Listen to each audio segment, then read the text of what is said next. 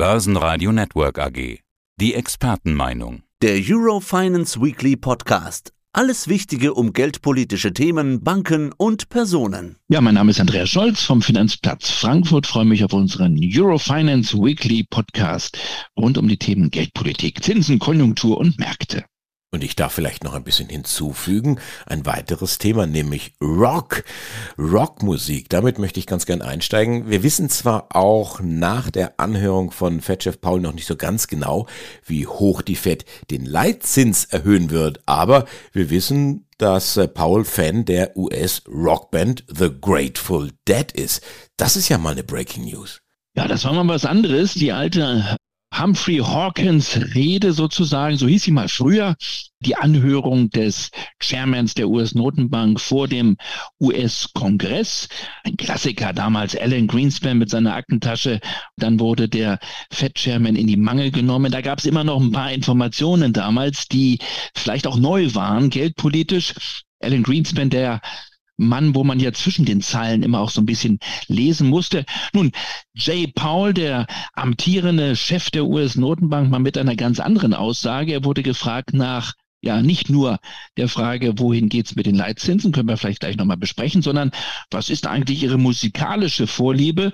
Und da hat er sich als Rockfan geoutet, der gute Jay Powell, nämlich als Deadhead, als Anhänger der Rockband The Grateful Dead. Also ich muss zugeben, ich kenne mich da nicht so aus mit dem US-Rock. Die Band gibt's wohl auch gar nicht mehr, aber jetzt stellen wir uns mal Jay Powell mit langen Haaren vor, so ein bisschen als Headbanger und auf einem Konzert von The Grateful Dead. Was sagt uns das nun geldpolitisch. Der Mann hat also, der zeigt Emotionen, kann Emotionen zeigen und äh, hat mal uns jetzt einen Eindruck gegeben von seiner ganz anderen Seite. Ansonsten ist er weiter eher als Falke unterwegs, also rockiger Falke sozusagen, denn die Botschaft, die er dem Kongress dann vermittelte, war schon die, wir müssen weiter was machen. Wir sind noch längst nicht am Ende. Das ist jetzt nicht wirklich neu. Es wird mit den Zinsen weiter nach oben gehen. Das war keine Pause, das war kein Skip, das war kein Aussetzen, das war eine Anpassung des Zinserhöhungstempos.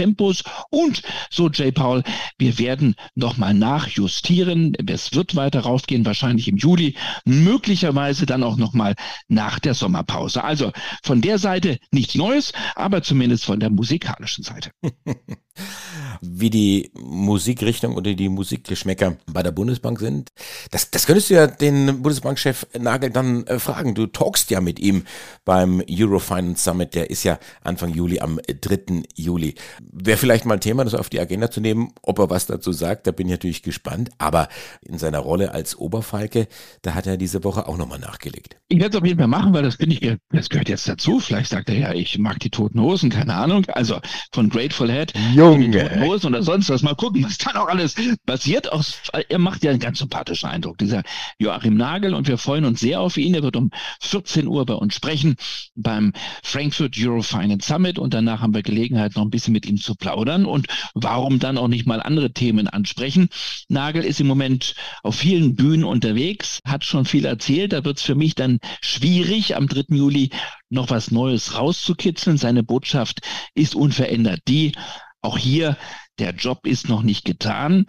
Er setzt sich ein für eine weitere Zinsanhebung im Juli. Das scheint ja fast ausgemachte Sache zu sein. Nochmal 25 Basispunkte. Für die Falken ist das völlig klar. Die Falken sagen, im September muss es dann den nächsten Zinsschritt gehen. Das scheint auch für Nagel fast schon ausgemachte Sache zu sein. Und ich glaube, der Mann schließt nicht mal aus, dann sogar noch weiter zu gehen. Also 75 bis 100 Basispunkte. Die entscheidende Frage ist ja im Moment, Andreas, wo ist diese sogenannte Terminal Rate? Wo ist sozusagen der mögliche Hochpunkt im Zinszyklus? Kein Notenbanker wird darauf eine Antwort geben. Ich versuche mal in dem Talk dann mit ihm da mehr rauszubekommen. Wie viele Zinsschritte sind möglicherweise noch nötig im zweiten Halbjahr? Vielleicht reichen ihm zwei nicht aus. Vielleicht sagt er sogar, mehr als zwei. Das wäre eine Neuigkeit. Also, wir versuchen ein bisschen was rauszubekommen von ihm. Er hat eins gesagt, das war ganz spannend jetzt gestern hier in Frankfurt, dass geldpolitische Manövrieren wird jetzt deutlich schwieriger.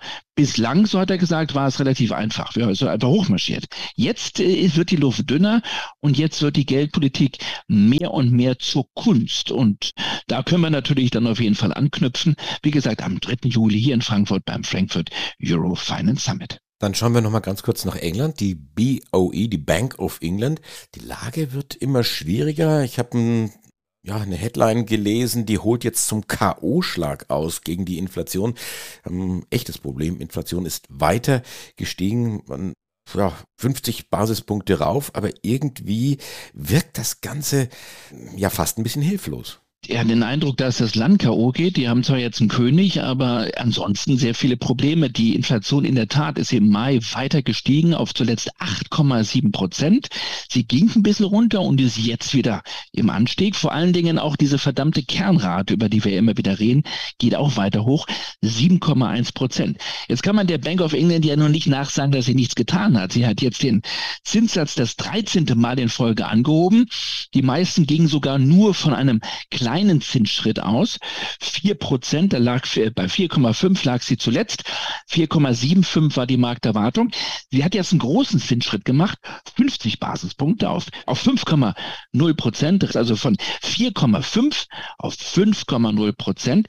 Und es scheint noch nicht das Ende der Fahnenstange zu sein. Die Inflation will nicht runterkommen. Im Gegenteil, sie geht weiter rauf. Kritiker der Bank of England werfen ihr vor, seht her, ihr habt viel zu spät angefangen, ihr wart zu lange hinter der Kurve, ihr rennt immer noch der Inflation hinterher und ihr sorgt dafür natürlich mit dieser Hektik, dass es in der Konjunktur gleichzeitig alles andere als rund läuft. Die Bank of England scheint jetzt auf ganz klarem Rezessionskurs zu sein. Sie muss wahrscheinlich weiter den Zins anheben. Damit riskiert sie aber eine mehr oder weniger schwere Rezession im Königreich und gleichzeitig herrscht eine große Verunsicherung, weil viele Briten sind verschuldet.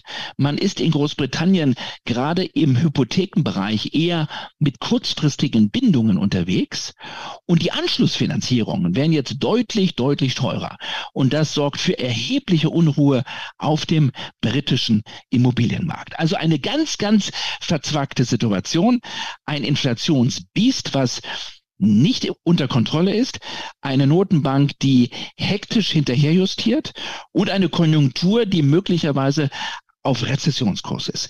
Das ist eine Gemengelage in Großbritannien, die wir lange nicht gesehen haben und äh, die zur Folge hat, dass das Pfund trotz der Zinsanhebung schwächer reagiert hat. Pfund hat kurzfristig positiv reagiert und liegt jetzt schon wieder ganz klar auf Kurs gen Süden. Und das unterstreicht diese schwierige Gemengelage, die wir im Moment feststellen in Großbritannien. 50 Basispunkte, großer Zinsschritt. Wir hatten ja auch schon mal 75 Basispunkte gesehen und da kriegt man ja schon irgendwo Herzflattern oder wie auch immer. Aber was ist das denn im Vergleich zu 650 Basispunkten? Und diesen Satz, den hat die türkische Zentralbank gemacht. Die haben ja eine neue Chefin, die jetzt da gegen die Inflation vorgehen will. Aber irgendwie der Markt hatte, glaube ich, noch mehr erwartet, fast das Doppelte. Insofern auch hier parallel jetzt zum britischen Pfund, türkische Lira, die trudelt ja weiter abwärts. Ja, das ist eine ganz interessante Situation. Also nach der Wiederwahl von, von Erdogan ist es so gewesen, dass er sich entschieden hat, hier eine neue Notenbankgouverneurin, eine neue Notenbankchefin einzusetzen. Eine junge Dame, die ihre Karriere lange Zeit auch in den Vereinigten Staaten hatte und äh, dort also auch wirklich gute, starke Stationen erlebt hat auf der Karriereleiter. Und sie ist jetzt an der Spitze der türkischen Zentralbank. Hafise Erkan heißt sie und äh, ihr hat man zugetraut, dass sie sozusagen das Lenkrad jetzt rumreißen kann. Wir wissen alle, wie, wie wenig unabhängig, ich will es mal vorsichtig formulieren, die Notenbank in der Türkei ist. Die politische Einflussnahme ist natürlich enorm und Erdogan ist jetzt kein Freund von wirklichen Zinsen oder extremen Zinsanstiegen, weil er eben fürchtet, dass sie, dass sie die Konjunktur eben abwürgen. Er hat aber angedeutet, dass er einen Kurswechsel äh, befürwortet oder einem geldpolitischen Kurswechsel nicht im Wege steht. Daraufhin war die Erwartungshaltung am Markt eine extreme. Man ging davon aus, dass hier eine Zinserhöhung von über 1000 Basispunkten möglicherweise im Raume stehen könnte. Der Konsens lag bei einem Plus von 1150 Basispunkten. Naja, es wurden, es wurden eine ganze Reihe von Basispunkten. Es wurden 650, Andreas um 650 Basispunkte, sprich um 6,5 Prozent wurde der Leitzins jetzt diese Woche angehoben und zwar von 8,5 auf jetzt 15 Prozent. Jetzt könnte man denken, Mensch, 15 Prozent nach 8,5 Prozent, das müsste doch die Lira jetzt unterstützen, das müsste der Lira helfen. Im Gegenteil, auch hier sieht es nach einer Verzweiflungstat aus.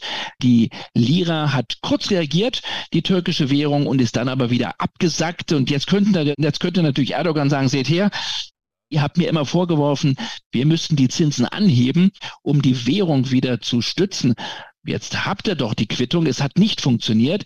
Also eine Mischung aus Verzweiflungstat und eine Situation, die uns auch hier zeigt, die Türkei muss grundlegende Reformen anlegen, muss grundlegend ihre Strukturen anpassen. So einfach mal die Zinsen anheben, das reicht noch nicht. Der Zins muss einerseits deutlich höher, müsste deutlich weiter angehoben werden und gleichzeitig müsste es enorme, tiefgreifende Wirtschaftsreformen geben. Also, wenn man jetzt die Probleme mit Großbritannien vergleicht, sind die deutlich, deutlich größer in Ankara in Türkei. Aber es war schon eine enorme Zinsanhebung. Und Frau Erkan hat hier noch einen enormen Job vor sich. Wir sind gespannt, ob sie sich durchsetzen kann gegen die politische Führung. Das wird ein ganz, ganz spannender Kurs. Hier hat die Reise gerade erst begonnen. Ich hatte die Tage gesprochen mit einem Vermögensverwalter, einem unabhängigen Vermögensverwalter in der Schweiz, direkt Finanzplatz Zürich. Und da kam natürlich auch auf das Thema Zinsen und Inflation. Und dann hat er so ein bisschen mit dem Augenzwinkern gesagt, Inflation, was ist das? Das kennen wir in der Schweiz jetzt nicht mehr. Wir sind wieder bei zwei Prozent. Und trotzdem ja, eigentlich fast trotzdem, die SMB hat einen Mini-Schritt gemacht. Hätte sie eigentlich sich sparen können, oder? Ja, die Inflation ist wirklich relativ ja kurz vor dem Besiegen, oder? Also dieses Biest, der, der Herr Bundesbankpräsident hier in Frankfurt spricht ja von diesem Biest.